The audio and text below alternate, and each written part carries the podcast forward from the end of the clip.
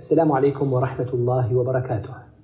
الحمد لله رب العالمين، وأصلي وأسلم على المبعوث رحمة للعالمين وعلى آله وأصحابه الطيبين الطاهرين، أمناء دعوته وقادة أدويته، وارض عنا وعنهم يا رب العالمين.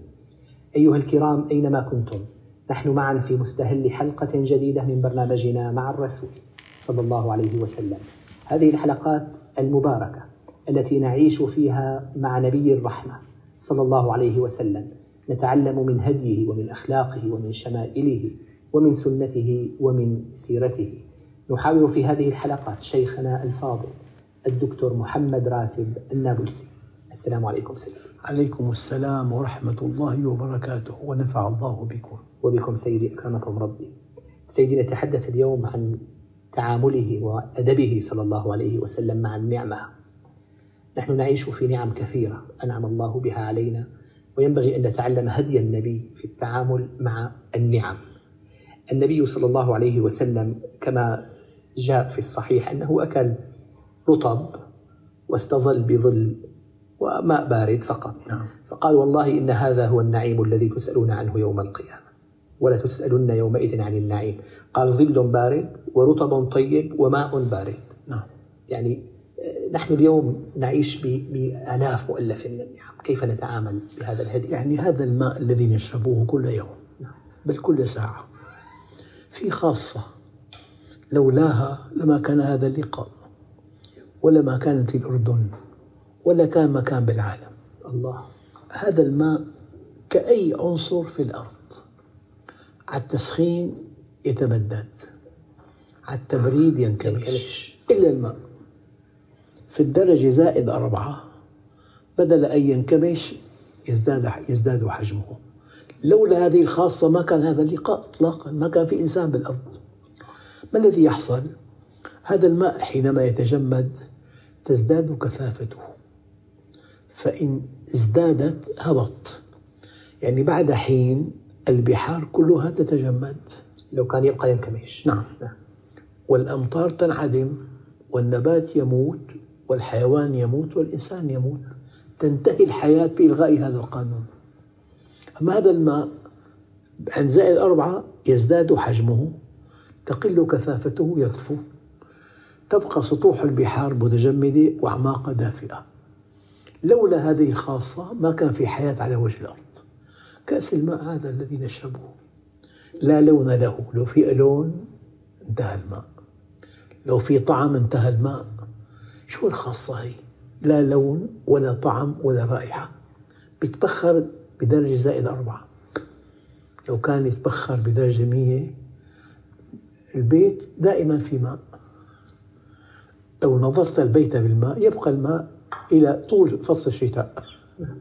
هل التبخر بدرجة بسيطة جدا نعمة كبيرة. اللقطة الدقيقة أنه الله ما قال وإن تعدوا نعم الله، قال نعمة الله. نعمة الماء وحدها لو أمضيت كل العمر في فهم خصائصها لا تنتهي. الآية فيها ملمح دقيق، وإن تعدوا نعمته.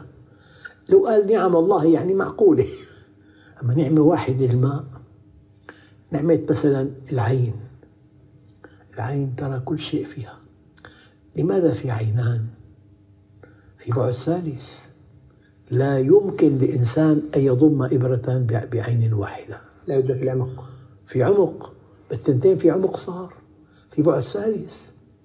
لو ذهبت تكشف خصائص الإنسان والله لا أبالغ، لو أمضى الإنسان كل عمره ما انتهى.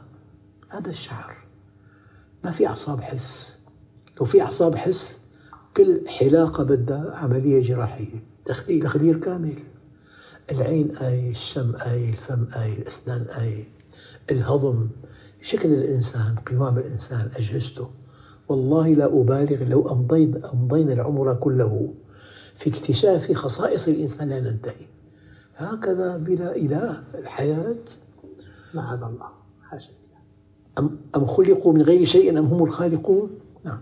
إذا سيدي، هذا مفهوم جميل جدا. التعامل مع النعمة ينبع من تعظيم النعمة وفهم دقائق الأمر فيها والتفكر فيها.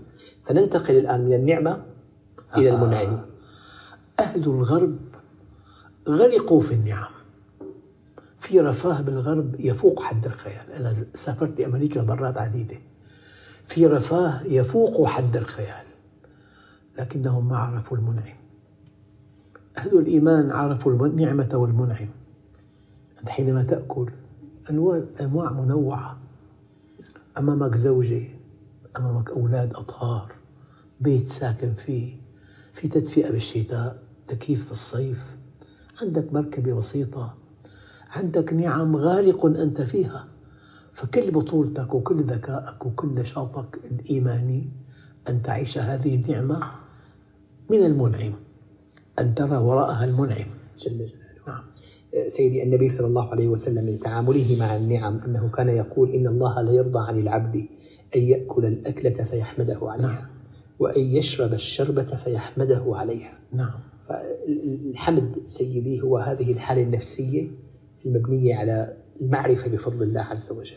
أعرف شخص لا ينام، التقيت معه بدفع كل ثروته ينام ليلة واحدة. لما أنت تضع رأسك على الوسادة وتنام ما أحد ينتبه لهذه النعمة. النوم نعمة، النسيان نعمة. في موقف صعب جدا مر بك نسيته أنت، لو ما تنساه بتعيش بنكد كل حياتك. نسيان نعمة. كلما اكتشفت نعم الله ازددت حبا له. الزوجة الصالحة نعمة كبيرة. الشهوة أودعها فينا، تنفذ عن طريق عن طريق حلال وترقى به. المؤمن قد يكون في لقاء زوجي ويصلي قيام الليل ويبكي في الصلاة، ما فعل شيئا بخلاف المنهج. لو إنسان لك حاور فتاة لا تحل له، ما بينام الليل إذا عنده إيمان. صدق وسليم. في فرق. نعم. سيدي أيضا من توجيهاته صلى الله عليه وسلم في التعامل مع النعمة قال: ما عاب رسول الله صلى الله عليه وسلم طعاما قط، إن اشتهاه أكله وإن كرهه تركه.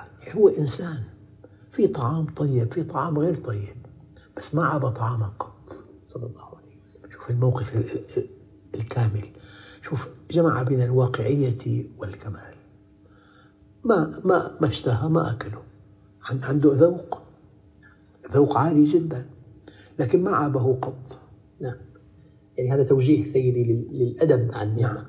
أحيانا سيدي للأسف الشديد في بعض ديار المسلمين، وهذا توجيه يعني، ونحن الآن على الفضائيات، تجد في حاويات القمامة الخبز مثلا، كسرات الخبز، أو أحيانا كميات الخبز والطعام. أليست هذه وصمة عار أن يلقى الطعام؟ والله في بلاد بعيدة، والله حدثوني أنه أيام يقام وليمة قطر المنسف عشرة أمتار أحيانا ولا يؤكل القمامة كله. لذلك أيام نمرة سيارة حقق خمسين مليون ثلاثة، شو هالإنجاز الضخم، ما له معنى أطلاقا. فلذلك الإنسان حينما يعرف الله ضبط مقاييسه. في مقاييس فعلت معنا لابتزاز أموالنا، أنه راكب سيارة ثلاثة، وإذا كان ثلاثة يكون مليون، نمرة لا قيمة لها، ما لها قيمة إطلاقا. أشياء شكلية، شكلية كل أشياء. نعم.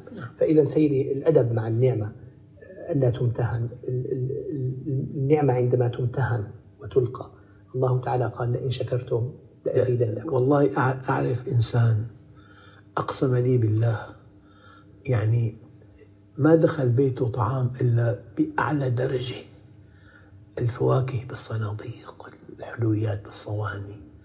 أنا الآن أنقب في القمامة حتى أكل خسة لم تؤكل. الله كبير. إذا أدهش وإذا حاسب فتش. وبالشكر تدوم النعمة. نعم. يعني نقيد النعمة بالشكر. الآية أدق من إلى معنى دقيق، لئن شكرتم لأزيدنكم. الشكر يبدأ بالامتنان الداخلي من الله، يا ربي لك الحمد، أوتني أويتني ببيت ولزوجي وأولاد، ومعي دخل يكفي ثمن طعامي وشرابي والمداواة إلى آخره.